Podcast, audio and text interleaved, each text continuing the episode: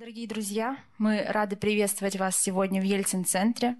И я хочу представить нашего сегодняшнего лектора, переводчика и руководителя нашей театральной платформы в центре Наталью Санникову. Прошу. Боже, как все официально. А, давайте я о себе скажу еще парочку слов, может быть. А, занимаюсь я в первую очередь театральными переводами и а, переводами современных драматургов а, и около современных драматургов, скажем, Лагарса, Кальтеса, из ныне живущих. Вот я переводила Помра. Переводы эти идут в разных театрах страны. Сейчас готовится к постановке перевод в Новокузнецком театре, где-то еще, в Волгодонске, кажется. Идут переводы в Москве. Вот недавно была премьера э, Лагарса. Ну, как недавно, наверное, чуть меньше год назад. Э, в Пушкинском театре в Москве. Э, а до этого была постановка в Красноярском драматическом театре. И спектакль по пьесе «Мой герой» в моем переводе получил «Золотую маску», получил не в основной номинации, а за сценографию. А до этого достаточно давно еще один перевод, э, еще один спектакль по моему переводу получал «Золотую маску». Э, Эмили Валантен, если вы помните, ставила в Екатеринбургском театре кукол э, такую сказку, ну, условно сказку а, по Жорж Санд «Грибуль, простофилий и господин Шмель». А, она сама писала текст, я его переводила на русский. Спектакль получил маску золотую. Вот, э, что называется, коротко о себе. А теперь давайте к нашей основной теме. А, и начнем мы с очень простой вещи.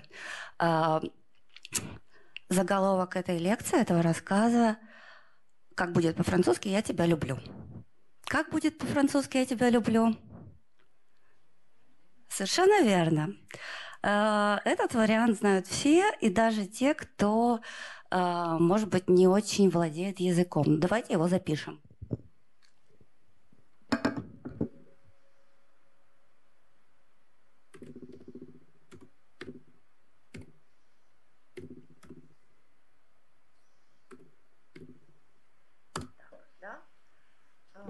А дальше начинаются всякие фокусы.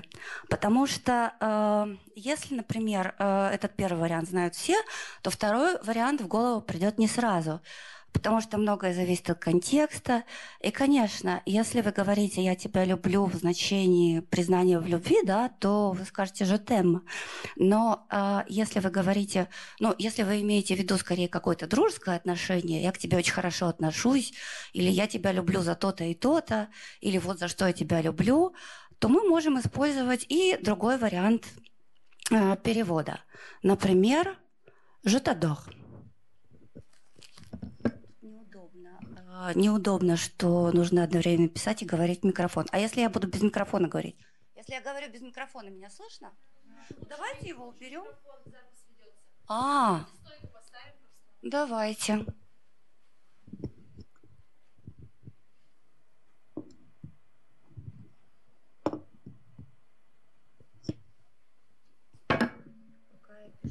Пока мы ставим стойку, я пишу.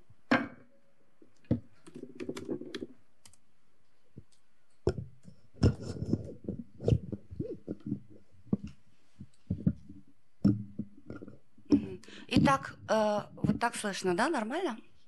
Итак, мы уже получили два варианта перевода. «Je и «je t'adore». Э, а теперь попробуем перевести обратно на русский язык это выражение, и мы уже получим массу переводов э, вероятных. Э, ну, самое первое, да, то, с чего мы начинали. Э, «Я тебя люблю». Да.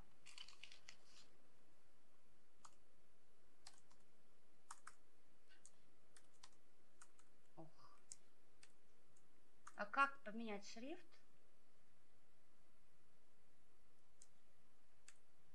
Язык? Да, язык. Здесь Какая кнопка? Угу.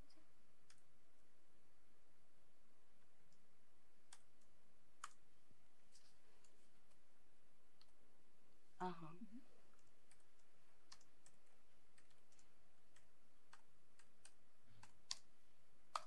Но э, э, мы ведь можем поменять порядок слов и, например, сказать не «я тебя люблю», а «я люблю тебя». Русский язык это позволяет. И опять-таки многое зависит от контекста и от того, э, с чем мы работаем, с каким текстом, э, чего мы хотим добиться. Э, французский язык, в отличие от русского, аналитический язык, и порядок слов в нем прямой.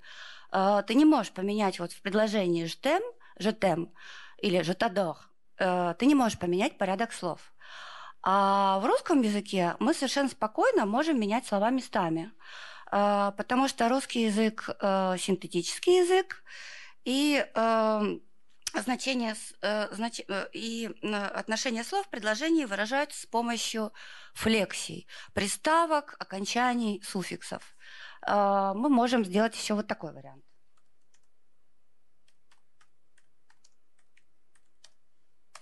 Это первое, что приходит в голову, и самые простые вещи. Но э, Житадор – это все-таки смещенное значение, и э, поэтому э, мы можем перевести еще другим способом. И это будет, например, «я тебя обожаю».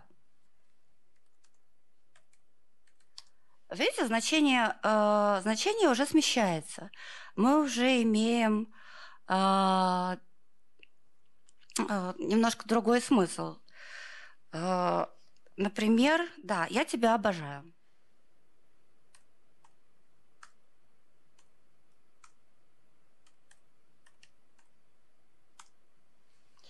Ну, или поменяем порядок слов еще раз, да, и будет «я обожаю тебя».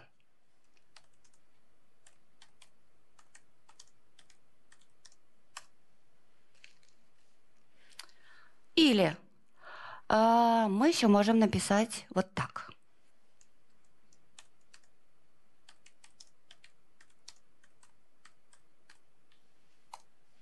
Откуда у нас взялось э, еще одно слово? Возникло слово так. Да?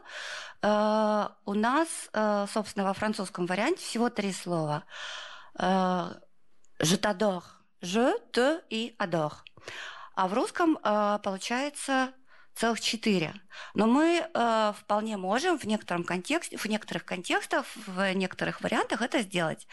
Почему? Потому что «j't'adore» э, скорее, вот как мы уже говорили, имеет значение «я тебя обожаю» или э, такое дружеское выражение, ну, такое, ну, как бы любви дружбы, э, что в русском языке соответствует скорее вот такому построению фразы «я так тебя люблю».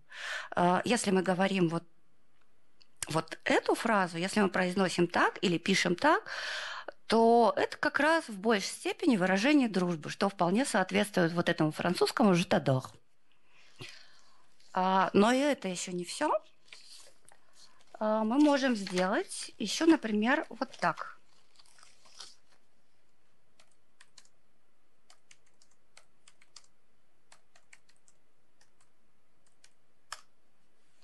Или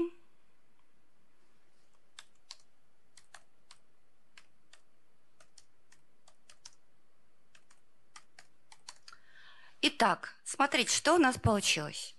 Э, мы перевели э, с русского языка на французский э, фразу «я тебя люблю». И у нас уже возникло два варианта. Да? А когда мы переводим обратно, они множатся, и мы уже имеем примерно, ну, можно еще как-то варьировать, наверное, ну, как вы, ну, но тем не менее, я раз, два, три, четыре, пять, шесть, сколько у нас получилось? В общем, достаточно много.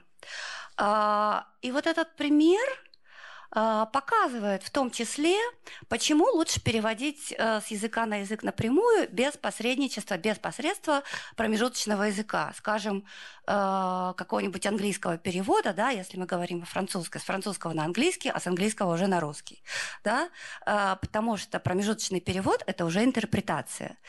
А дальше мы интерпретируем интерпретацию. И варианты множатся, и множатся они до бесконечности.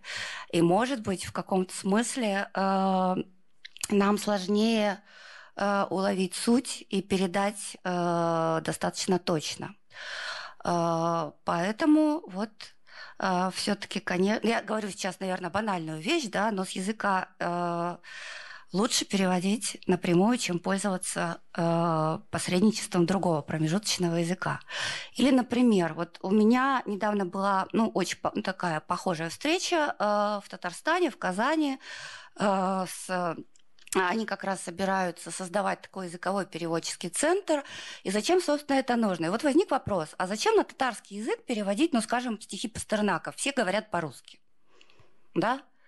Uh, но вроде как бы оно и ни к чему, у поэта богатый язык.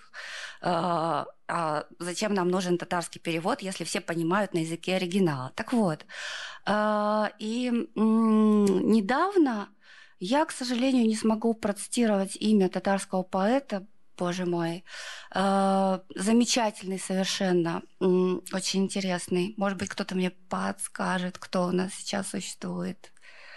Нет. Э, вот. Э, и люди, которые слушали поэзию Пастернака вдруг на татарском языке, сказали, боже, какой красивый татарский язык, как он прекрасен. Это действительно правда, потому что э, если вы делаете хороший перевод, то это обогащает язык, на который вы переводите в том числе. Потому что возникают какие-то новые слова, какие-то новые выражения, какие-то заимствования, какие-то новые даже конструкции. Э, приведу один такой маленький, может быть, пример. А, какое-то время назад э, да, во французском существует такое понятие во французском театре, в театральной критике «horizon d'attente» – горизонт ожидания. В русском языке э, театральная критика этим выражением не пользовалась до определенного какого-то времени.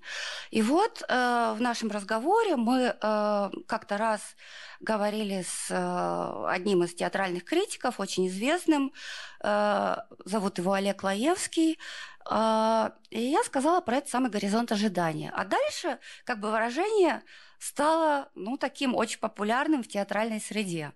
Что оно означает? Э, когда э, в театре ставится какой-то спектакль, вот этот самый горизонт ожидания именно в театре больше, чем в кино, очень важен. Театр же вещь такая э, сиюминутная, и если сегодня спектакль не понравился зрителям или критикам, то очень маловероятно, что через там, пять лет он кому-то понравится. Будет уже поздно, потому что все очень быстро меняется, а это дело такое живое. Тогда как кино, скажем, да, вы смотрите его потом, через там, пару-тройку лет, и у вас возникает от него совершенно другое ощущение. Может быть, вы посмотрите его другими глазами, увидите другими глазами, и э, вам покажется гораздо интереснее, чем когда вы видели его в первый раз.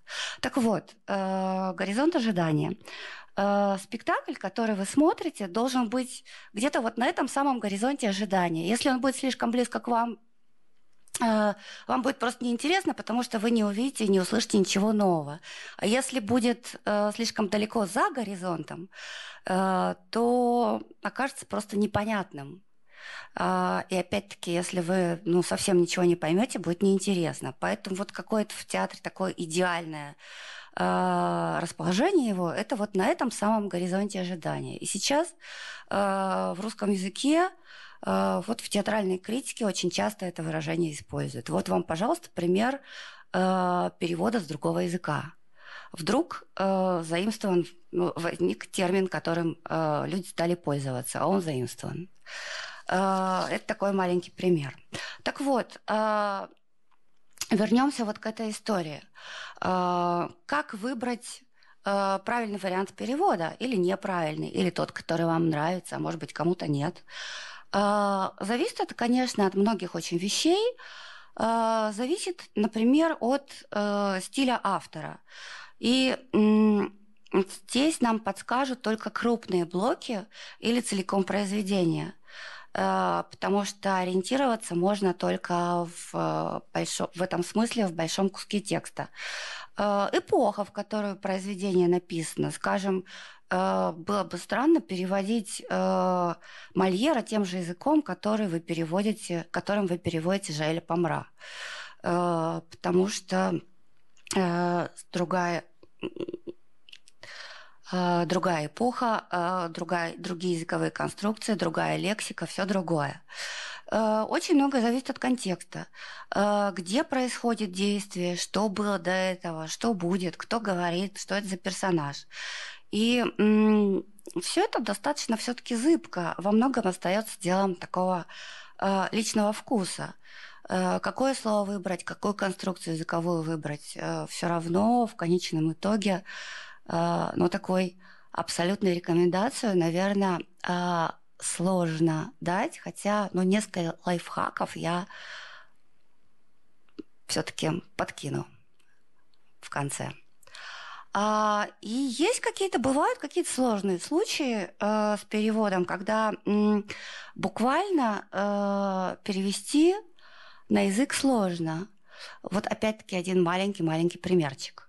Э, мне Сейчас заказали э, для театра, для постановки э, перевод, новый перевод первого романа Уэльбека э, «Расширение пространства борьбы» э, «Extension du domaine de la lutte».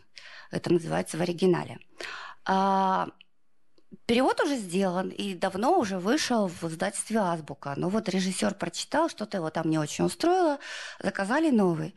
И вот один маленький пример. Есть э, в этом э, произведении, в этом романе э, такой э, эпизод, где герой говорит о том, что э, цитирует газету 1900 года и говорит о том, что э, в этом, э, что, что в этой газете используется э, такая интонация. Э, сейчас я напишу. Это уберем.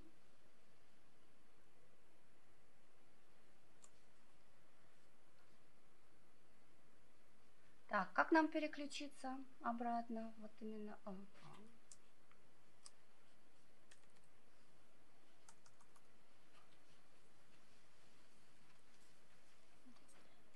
А, вот эти две, да? Угу.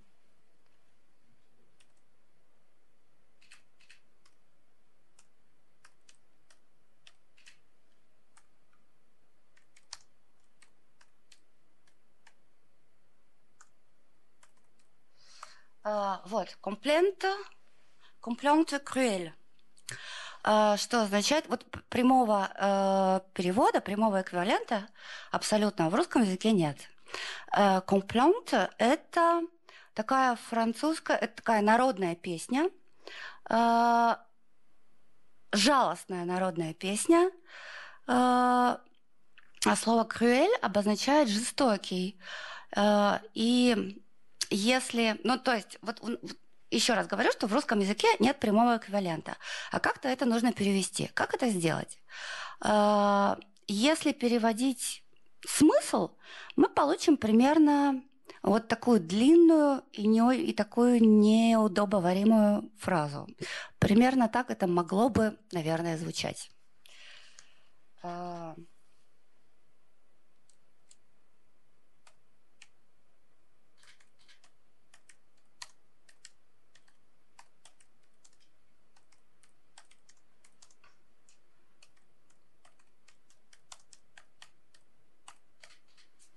Ужас, а, потому что а, вместо двух слов словосочетания мы имеем целое предложение. И если все вот так переводить, в общем, будет страшно, а, страшная каша, и мы потеряем вообще всякий стиль. Я долго думала, искала разные варианты. Если приблизиться в русском если взять такой совсем русский вариант, да, то получится, наверное, какая-нибудь, ну, к чему ближе, станции, ну, как вариант, ну, совсем не идеально. А, вариант еще один плач. Но это тоже не совсем то. Это скорее э, потому что в этом случае мы теряем вот эту вот, ну, жестокую составляющую, да, э, и в итоге я пока решила сделать вот так.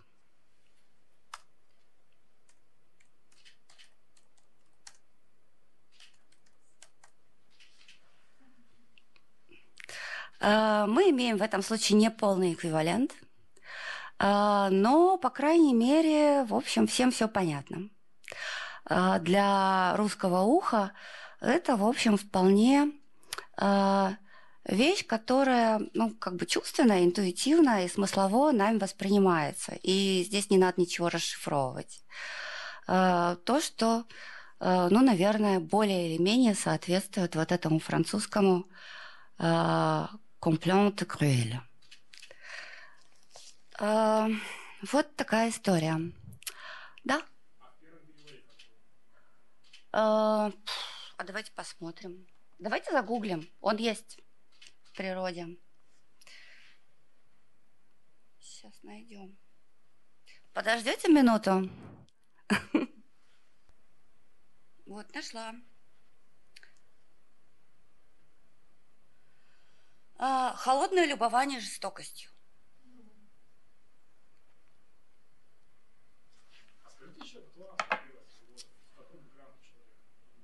С бэкграундом я не знаю, но, в общем, я смотрела его, конечно. А, мне было интересно, что там человек перевел. Не могу... Так, а кто автор перевода, я вам тоже сейчас не скажу.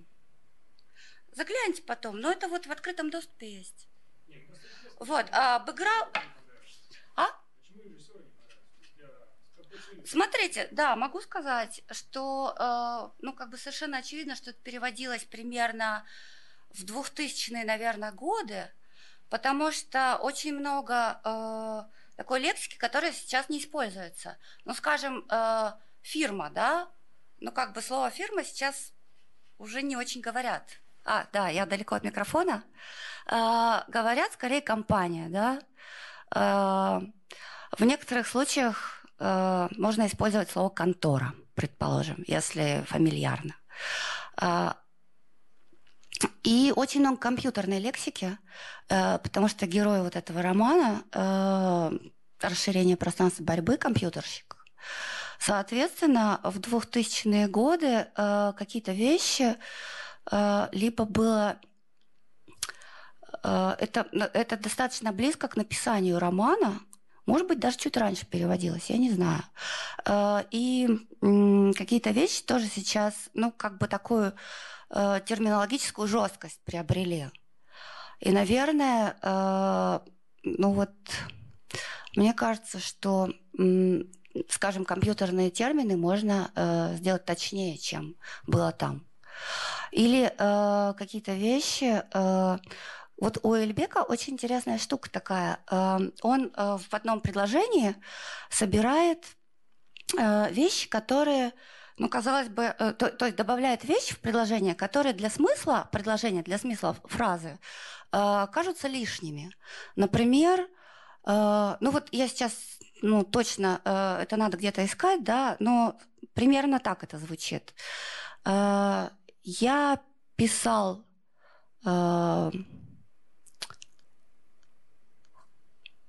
рассказ для животных, и на столе у меня э, лежали листы бумаги, испачканные, немного испачканные э, соусом, э, оставшимся от консервов производителя компании Сопике. Э, переводчик вот это самое Сопике убирает, потому что ему кажется, что это лишняя деталь она для смысла действительно может быть лишняя, но она дает вот такое странное ощущение как бы немножко э, легкого смещения. Э, как бы смещение смысла, смещение э, синтаксиса. Вот такие штуки, да, которые, ну, э, Уэльбек же их зачем-то использует, значит, они для чего-то нужны. Вот, вот как бы вот это смещение смыслов, такая игра здесь происходит, мне кажется. Ответила?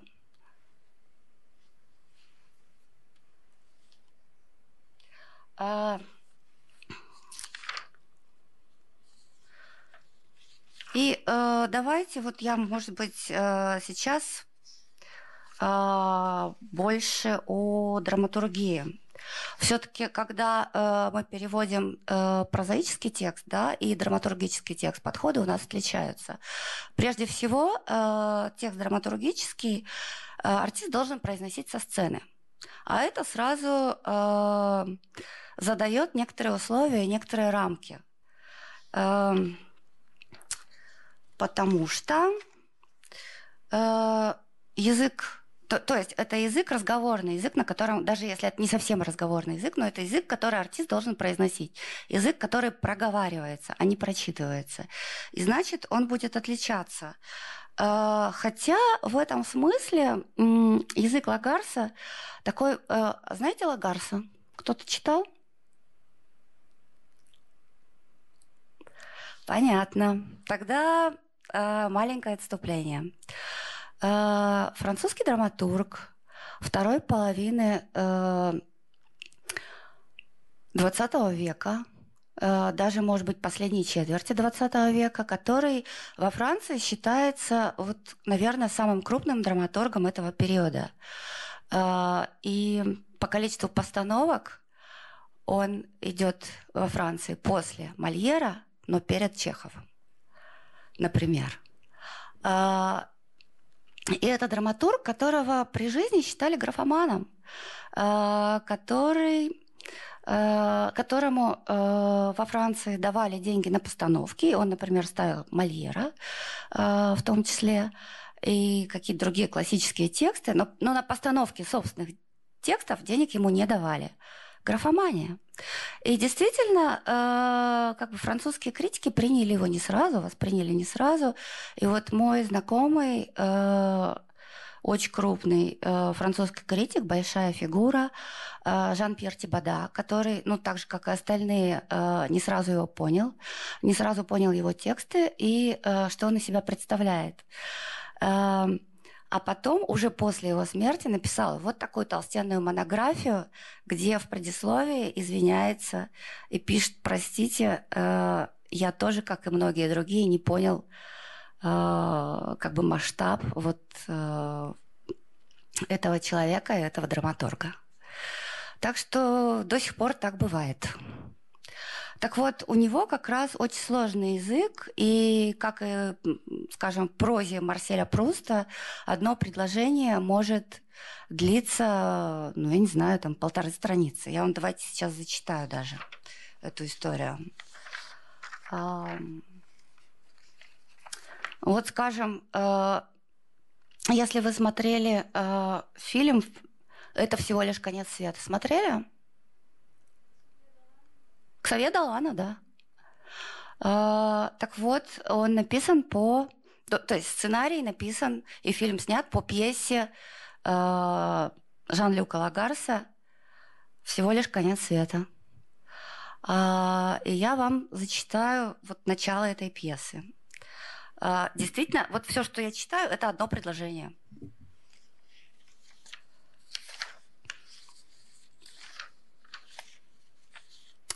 Позже, годом позже, я в свою очередь умру. Сейчас мне почти 34. Я умру в этом возрасте, годом позже. Вот уже много месяцев я ждал, ничего не делал, обманывал сам себя, не хотел ничего знать. Уже много месяцев я ждал, когда все кончится, годом позже. И так же, как иногда мы осмеливаемся почти незаметно пошевелиться перед лицом большой опасности, тихо, неслышно, думая, как бы не сделать слишком резкого движения, которое разбудило бы спящего врага и тем самым уничтожило бы вас. Годом позже, несмотря ни на что, несмотря на страх, набравшись смелости, без всякой надежды выжить, несмотря ни на что. Годом позже я решил вернуться, их повидать, вернуться назад, обратно, совершить путешествие, чтобы объявить, не торопясь, осторожно, осторожно и за всей определенностью, так я думаю, не торопясь, спокойно и рассудительно. А не был ли я всегда для других и для них тоже? Не был ли я всегда человеком рассудительным? Чтобы объявить, сказать, просто сказать о моей будущей неизбежной смерти, объявить о ней самому, быть ее единственным вестником и создать видимость, быть может, я всегда так хотел, так хотел и так поступал в любых обстоятельствах, с тех пор, как осмеливаюсь себя помнить, и создать видимость, будь то в моих силах, принять решение, подарить себе и другим, им тоже, точнее себе, вам, ей и всем тем, кого я не знаю, слишком поздно, но это не важно. А, в последний раз подарить себе и другим иллюзию, будь то я сам за себя отвечаю, и будь то я сам себе хозяин до самого конца. Вот, это одно предложение. И я его перевела, собственно, также одним предложением. Но при этом так, чтобы это можно было, в общем, как-то произнести. Как мне кажется, ну, во всяком случае, артисты произносят в театрах. А, вот, это такая особая поэтика. Э, очень странная, необычная, своего рода летание, наверное, э, которая, ну, для театра оказалась в общем, неожиданно. Сейчас уже привыкли. Еще раз повторюсь, что во Франции его ставят почти так же часто, как Мольера. Теперь уже. Вот. Да, если говорить про эту пьесу, всего лишь конец света, Э, сюжет можно уместить в одно предложение. Человек, который знает о своей болезни, о том, что он умрет в ближайшее время, приезжает э, к себе домой в семью, чтобы всем сказать о том, что он умирает, что они видятся в последний раз. Но так и не решается этого сделать и уезжает, ничего не сказав. Все. Э, вот. Это я привела такой маленький пример. Э, Действительно, э, драматургия очень разнообразная, и, э, скажем, э, если говорить о другом французском драматурге э, Жайле Памра, то это совершенно другой стиль, очень лаконичный, очень как бы стиль лишенный внешне такой экспрессии выражения. И и как раз вот Памра работает именно с этим, именно с такими короткими э, фразами, казалось бы, нейтральными. Э, это его, э, уже его стиль.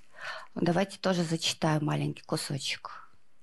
Э, пьеса называется «Круги сочинения», и действие происходит в разные временные периоды, но вот тот кусочек, который я сейчас зачитываю, это э,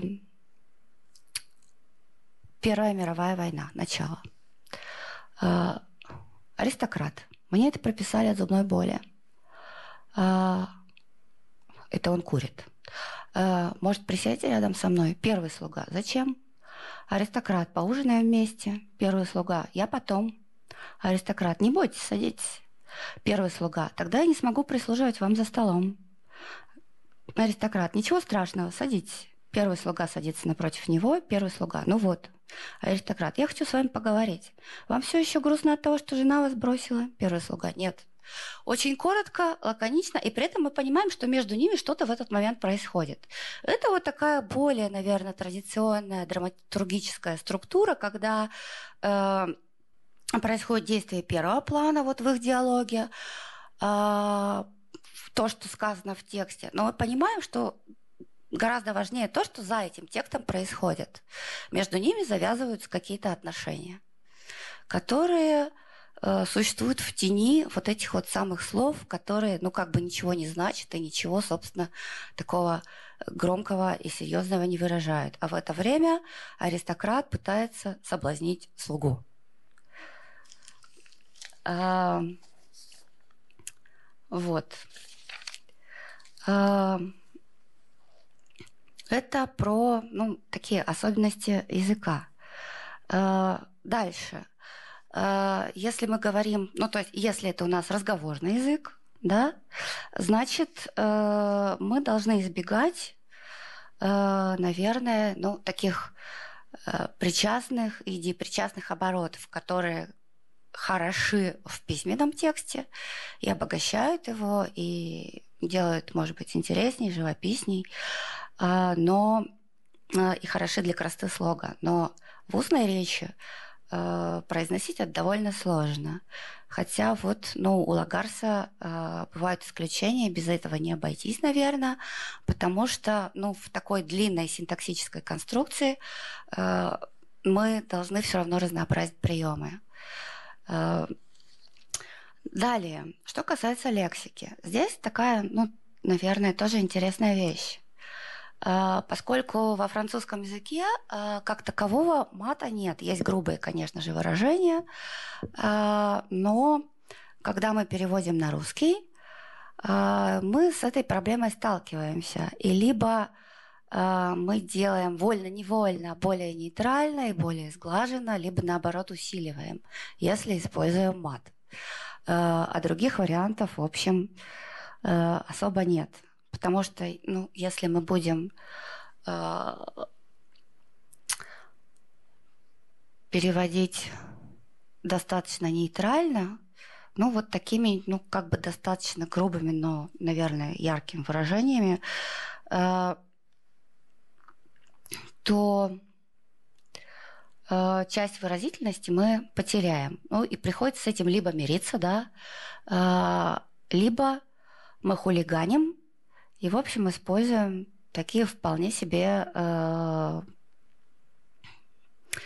э, грубые слова и используем мат в русской версии. Например, э, когда я переводила Кальтеса, э, и тоже существовал уже, э, к тому, это было достаточно давно, слушайте, с ума сойти, лет 15, наверное, назад. Это был такой мой, может быть, почти что первый опыт переводческий. Да, и да, существовал уже перевод, и тоже расскажу просто короткую историю, ну, практически анекдот.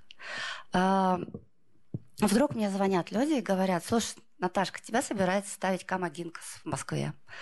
Э, ну, здорово. А почему? Откуда вы знаете? Ну, откуда ты знаешь, что это, что это именно мой перевод? Ну, что-то мне сдается, что да, что твой. А мне потом рассказывает завлит э, Московского театра юного зрителя. Э, Кама Генкас прочитал э, перевод Кальтеса, а он действительно очень грубый. Ну, то есть у меня не было вариантов. Ну, то есть можно было делать либо очень нейтрально, либо все это как-то э, ну, в русской версии усиливать. Да, просит Завлита найти текст, э, прочитал текст, э, просит Завлита принести, потому что через какое-то время ему что-то там понравилось, показалось интересно, решил поставить. Завлит приносит книжку. Э, Генкас говорит, это другой перевод. Э, тут это вообще другой текст, это другая пьеса. Как другая пьеса? Вот Роберта Зука, та же самая пьеса, вот то, что вы просили. Нет, это другая пьеса. Э, в общем, оказалось, что он прочитал мой перевод там в какой-то электронной версии. В итоге его нашли, да. И вот до такой степени они отличаются, что как бы в голове режиссера сложилась другая пьеса. А, вот. Э, дальше э, я Генкасу звоню и говорю, Кама Миронович, понимаете, вот мне кажется, вы ставите мой перевод, мне сказали, что, что это мой. А, таким нежным девичьим голоском. А, он говорит, ну хорошо, ну, про, ну давайте, чтобы я понял, что это ваш перевод, процитируйте мне, пожалуйста, там что-нибудь. Ну вот что-нибудь. Ну, финал первой сцены, например, хотя бы. Я говорю, хорошо. А финал первой сцены, последняя реплика звучит так. Бля, смылся, сука. Я ему это процитировала. А, вот. Он говорит, да, это ваш перевод, неожиданно. Вот так. Это пример того, что иногда э, приходится все-таки, ну, как-то вот э, использовать обсценную лексику. А, потому что иначе получается слишком размазано. А, ну и я вам обещала, а, да, давайте еще вернемся к прозаическим текстам. Вот, например, две вещи я приведу вам в пример – Э, Барбе де Ревели, которая переводила э, это вторая половина XIX века, эпоха большого стиля. Э, и во Франции, и в России, вот как бы в литературе эпоха большого стиля. Начало повести «Счастье в преступлении». Это все-таки автор не... Барбе де Ревели кто-то знает? О, отлично. Автор все-таки не первого, а второго ряда, но такой признанный стилист. А попробовала я это сделать вот так. А, как-то раз утром, это начало повести «Счастье в преступлении». Э, как-то раз утром прошлой осенью я прогуливался в ботаническом саду в компании моего старинного знакомого доктора Торти. Когда я был ребенком, доктор Торти имел медицинскую практику в городе В, но после почти 30 лет, проведенных за этим приятнейшим занятием, когда умерли его больные, его фермеры, как он их называл, приносившие ему больше дохода, чем приносит иному хозяину фермеры с лучших земель Нормандии, он не стал принимать других пациентов, и вот уже не молодой и опьяненный независимостью, как животные, привыкшие ходить на привязи и внезапно с нее сорвавшиеся, он с головой бросился в парижскую жизнь и оказался здесь, по соседству с ботаническим садом, кажется, на улице Кювье. Он продолжал практиковать медицину исключительно ради собственного удовольствия, которое, впрочем, было огромным, потому что он был доктором до мозга костей и превосходным доктором, и к тому же тонким наблюдателем, чье любопытство распространялось много дальше обычной физиологии и патологии. Вот э, пример э, такого классического французского текста на русском языке. Или э, если взять э, вариант сегодняшнего французского текста, опять-таки вернусь сейчас к Мишелю Эльбеку, к расширению пространства борьбы. По-французски вот маленький кусочек, который звучит так. je vais manger avec un ami prêtre dans un, dans un restaurant mexicain. Le restaurant est bon. De ce côté-là, pas de problème. Mais mon ami, est-il encore mon ami Э, по-русски звучит это так, э, в моей версии. Я ужинаю с другом священником в мексиканском ресторане. Хороший ресторан, с этой точки зрения никаких проблем. Но вот мой друг, он все еще мой друг. Э, это не только современный язык, да, но современное сознание, современное мышление. Такой, может быть, лаунж отчасти.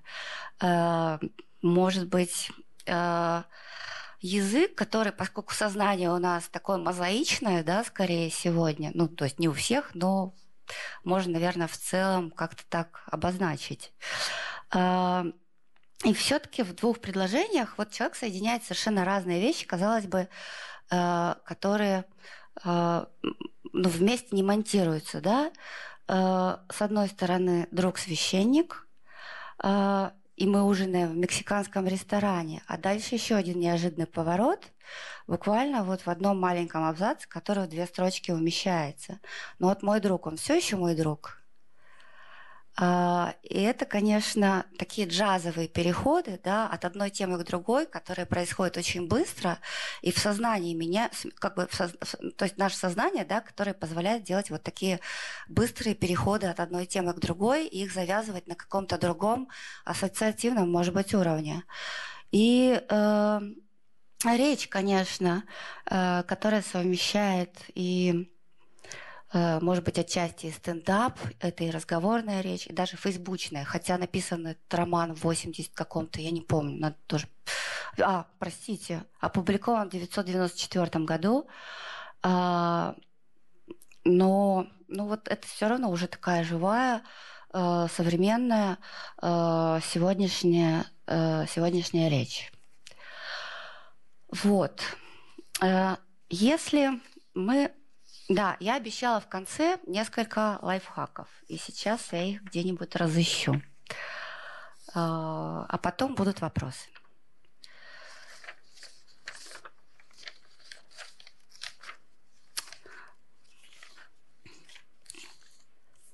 А, вот лайфхаки, наверное, да, касаются, ну, моего личного метода.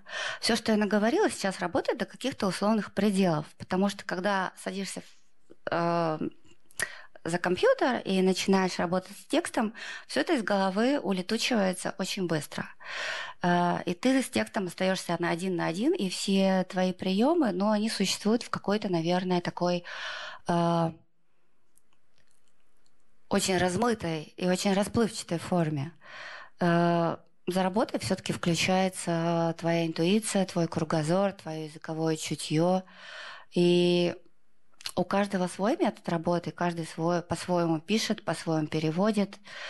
Э, и вот эти все контрольные механизмы, э, использовать то-то, а не то-то, э, да, исключить какие-то обороты, это все включается вот как как формула включается уже на стадии вычитывания. Когда начинаешь вычитывать текст, ты включаешь ну, такое логическое мышление, да, и уже понимаешь, что вот, ну, вот как бы нужно использовать тот-то или тот-то или тот-то прием, а вот этот, пожалуй, не стоит.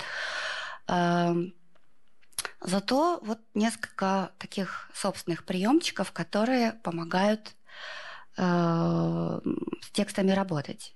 Например, нельзя пытаться делать красиво.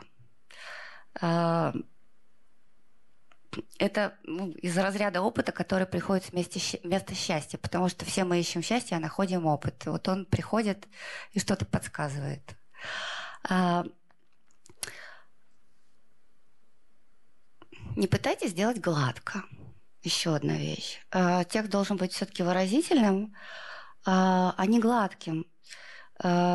И выразительным, опять-таки, это не значит э, разнообразным лексически. Вот я вам сейчас приводила только что пример из Жели Помра, да, где очень-очень простая лексика, а однако текст выразительным, ну, мне кажется, э, выразительный, э, потому что э, он все время имеет в виду какой-то второй план. То есть за текстом стоит, стоит другая вещь, которую ты через текст все-таки понимаешь. Э, поэтому иногда э, выразительным становится именно однообразие или единообразие текста. А, или, например, еще один лайфхак, как использовать сленг. А, сленг устаревает очень быстро. А, если брать сегодняшние слова, да, которые возникли ну, совсем недавно, там, скажем, чилить, флексить, это устаревает очень быстро. Мы не знаем сейчас, насколько они закрепятся, насколько они останутся или насколько быстро они исчезнут. Поэтому я вот такие вещи, которые только совсем недавно возникли, я их практически не использую. Я все-таки, ну, э, мой совет использовать сленг, э, который уже задержался в языке некоторое время – это значит, что он еще какое-то время продержится, а если даже не продержится, а через какое-то время уйдет, то э, во всяком случае он останется в головах людей, которые читают этот текст, потому что он в нем, ну, потому что он в языке уже каким-то образом закрепился. Э, с другой стороны, например, слово чувак, которое используется, возникло оно гораздо раньше, э, чуть ли не в 60-е годы. А потом исчезла из языка надолго, потом где-то еще помаячила в 80-е, а, потом опять исчезла, и вот сейчас опять вернулась. А, это то, что как бы можно, значит, это можно смело использовать. И э, надо сказать, что переводы э, устаревают быстрее, чем текст оригинала. Почему это происходит? Э, потому что ты делаешь э, все-таки это не оригинальный текст, да, ты делаешь кальку. Все равно так или иначе. Даже если ты сделаешь это на супер хорошем русском языке, ну, на языке перевода, э, все равно ты пользуешься, как бы это сказать, исходным материалом, который не твой родной, который ты должен перенести и в этом смысле, и поэтому переводы э, устаревают всегда быстрее, э, быстрее, чем оригинал. Поэтому э, периодически нужно э, тексты иностранные обновлять и заново переводить. Э, вот. Э, или, например, э, как переводить шутки. Это ужасно неблагодарное занятие, потому что перевести шутку буквально практически невозможно. Это очень редкий случай, как, ну, то есть редко это получается. Э, и приходится либо искать какой-то эквивалент в языке, либо вообще изобретать что-то новенькое, э, либо иногда в редких случаях получается перевести шутку дословно, и она будет звучать в русском языке вдруг. Неожиданно. Будет новой для русского языка, но при этом будет звучать. А, очень а, по-разному можно это делать, и тут какой-то одной определенной рекомендации нет, все зависит от конкретного, от очень конкретного случая. А, привести какой-то пример – Эм, ну, допустим, а, а, а. Например, э, у Беккета э, нет, возьмем другое. Э, например, у Кромеленко в, в пьесе под названием «Жар и холод или леди господина дома» есть такой эпизод словесной перепалки между комическими персонажами, которые э, как бы оттеняют главных героев с их страстями. Э, и несколько... Э, э, они просто обзывают друг друга. Э, и, в общем, я использовала такую штуку, э, как, как то. Собака переодетая. Или чума во время холеры или ну, какие-то вещи, которые в русском языке э, используются и звучат достаточно, ну, наверное, смешно. А во французском вот мне просто сейчас не вспомнить, под рукой у меня этого текста нет. А во французском, э, если, если бы переводить его буквально, то получается не смешно и совсем не интересно. И, в общем, все шутки теряются, и живость диалога сразу пропадает. Вот, вот как бы приходится э, использовать какие-то такие, ну, какой-то эквивалент уже готовый. Или условный эквивалент. Э, вот. Э, может быть, еще слово о поэтических переводах. Мне кажется, что это самая сложная вещь, потому что э, поэтический текст либо переводится хорошим э, поэтом, и тогда это становится, и тогда он им присваивается, ну, скажем, как, ну, такой очень известная вещь, известный пример э, с Лермонтовым, который «Горные долины спят во тьме ночной». Э, это из Гёте, но это стало Лермонтовым.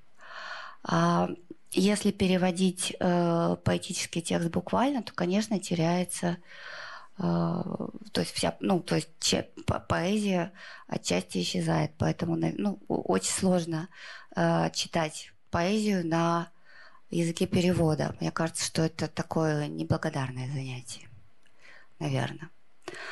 Э, либо вот действительно оно присваивается, поэтому становится уже его произведением. Или, например, когда э, Пастернак переводит Шекспира, он дальше от подлинника, чем Лазинский, который делает точнее и к тексту оригинала гораздо ближе, но, наверное, что-то при этом теряется. Поэтому, с другой стороны, он гораздо ближе и гораздо точнее. Поэтому тут сказать однозначно, это лучше, это хуже, невозможно. Зависит от цели, от того, что именно ты хочешь получить и что именно ты хочешь увидеть или услышать. Э, вот. А раз переводы устаревают гораздо быстрее, чем оригинал. И э, я уже сказала, что поэтому переводы требуют, э, поэтому текст на иностранном языке периодически требует обновления. И э,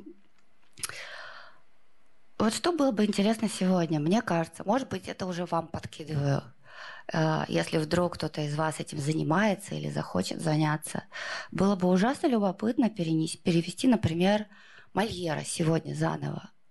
А, как это сделать? Мне кажется, это очень сложная задача. Я, честно сказать, пробовала, у меня ничего не получилось. И, в общем, все это отложила. Или Мюссе, например, которого тоже, наверное, уже пора перевести снова. Вот такая история. Наверное, все, что я хотела вам рассказать. А, задавайте вопросы. Друзья, я лишь хочу добавить, что все вопросы нужно задавать в микрофон, так как, так как у нас ведется запись. Прошу.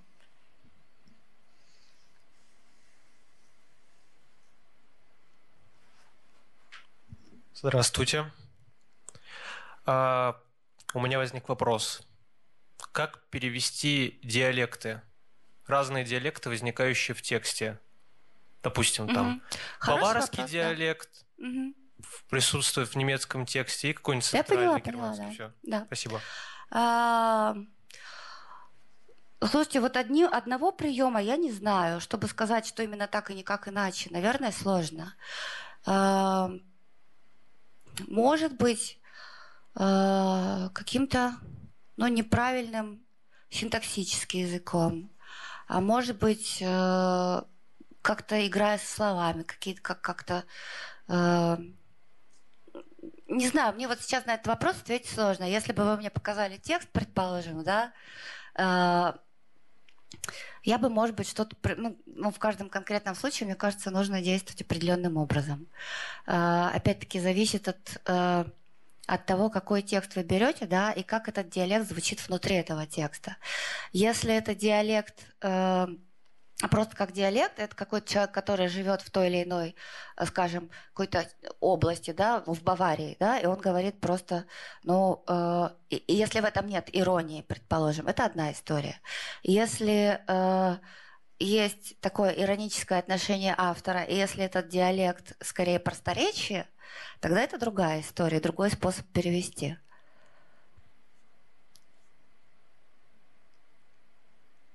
Я не ответила на ваш вопрос, потому что, ну, э, просто сказать со всей определенностью вот так абс- не получится. Аб- это, это очень абстрактно. Приведите пример какой-нибудь на вашей практике. Э, но я диалектов не переводила. Не было такого. Просторечие, да, но это совсем другое.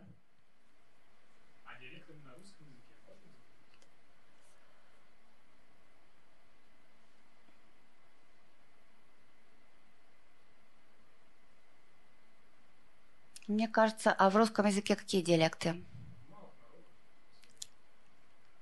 Малые народы – это другие языки.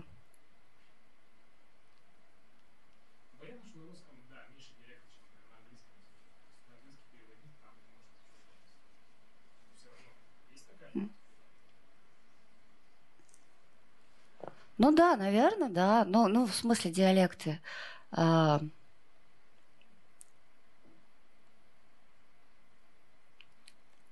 Мне кажется, диалектная речь сейчас совсем исчезает. Но, наверное, ну, это все опять-таки от контекста зависит, да? Смотря какую вы берете эпоху, например, Э, как, как- какой, к какому времени это относится. Если это, э, скажем, какой-нибудь там 19 век, да, можно э, какой-то диалект. Ну, там, э, Гоголь же использует диалект.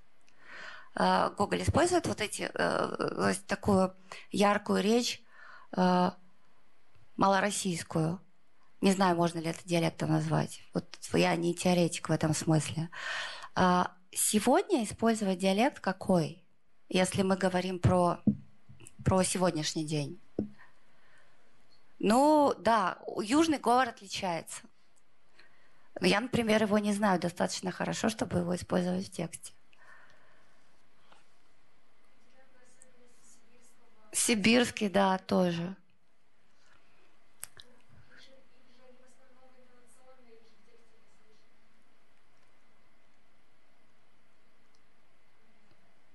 Ну да, нет, вот, вот есть, наверное, какие-то особенности, э, можно их усилить, но это нужно, э, нужно внутри, э, внутри этого диалекта сидеть и с ним разбираться, или как-то с этим копаться, просто где-то послушать, э, э, найти где-нибудь какую-то запись, не знаю, э, или текст посмотреть, потому что, э, ну скажем, э, почему э, человек, который переводит на язык, да, должен в этом языке все время находиться. Скажем, э, э, почему,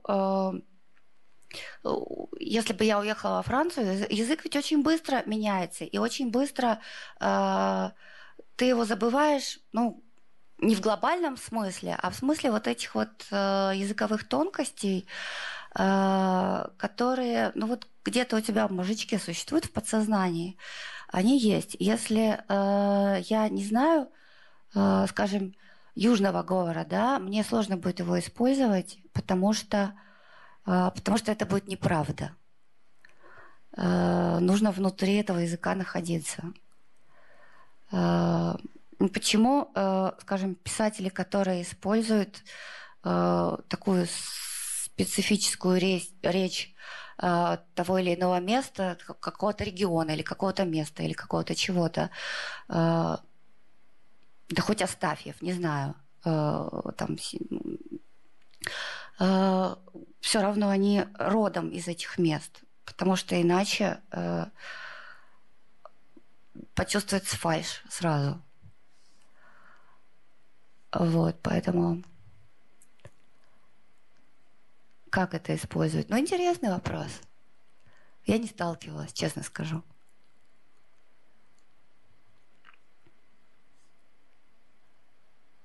Ау.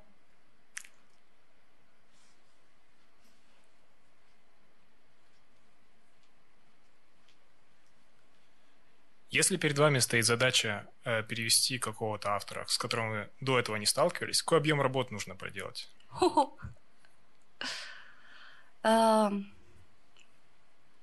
вообще всегда большой, даже с тем автором, с которым сталкивался.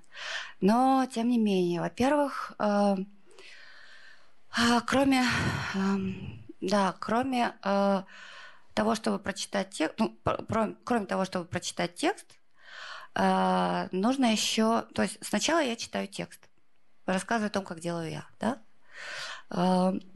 Текст.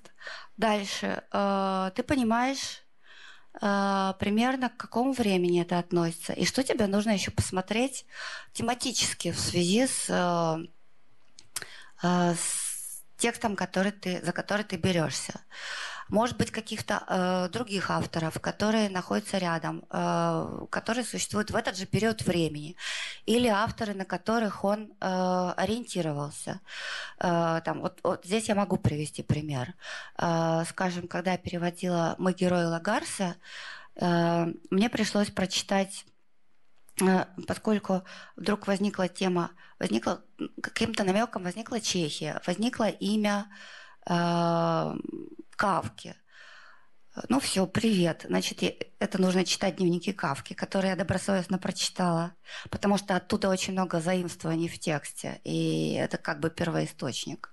Ну, не, не первоисточник, простите, это э, как бы текст, на который э, Лагарс в пьесе очень сильно ориентировался. Значит, дневники Кавки определенного периода времени, хотя бы как минимум.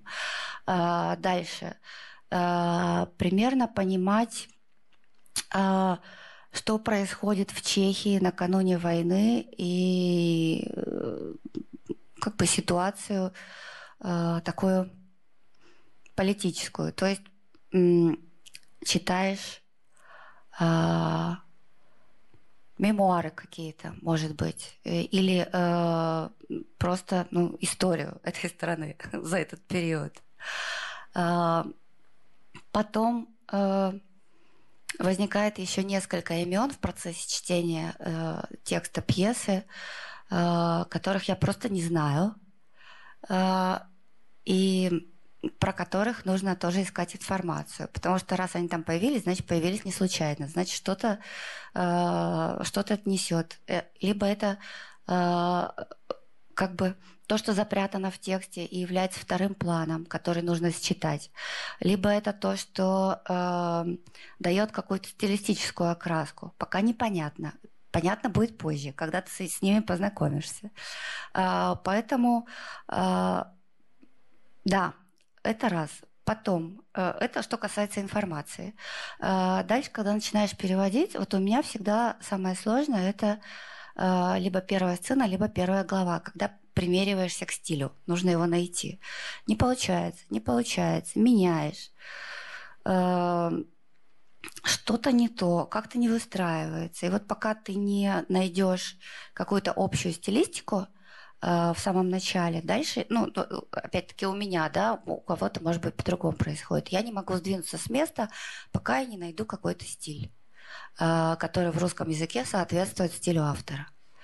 Это тоже очень большая работа, и над э, первой сценой или над первой главой я сижу значительно дольше, э, чем над всеми остальными. Может быть, ровно столько же, сколько требует работа ну, какой-нибудь первой части или первого акта. занимает именно первая сцена, потому что нужно приноровиться и как-то пристроиться. Вот. Ну, а в целом, сколько времени получается по сравнению с обычным переводом? А, Сколько? ну, э, месяца на два, а то и на три. Смотря что, если покатит и уже поймал волну, то за два месяца можно пьесу перевести. А иногда, если требуют строки заказчика, то ужимаешься и быстрее.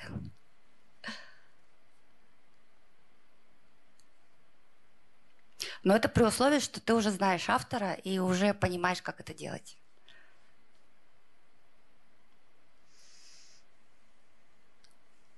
Еще? Или все?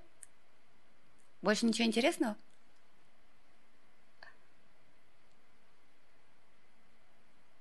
С диалектами, кстати сказать, у меня была одна такая пьеса, которую мне подсунули и предложили перевести.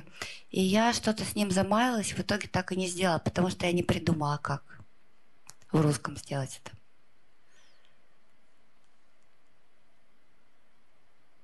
Именно с диалектом.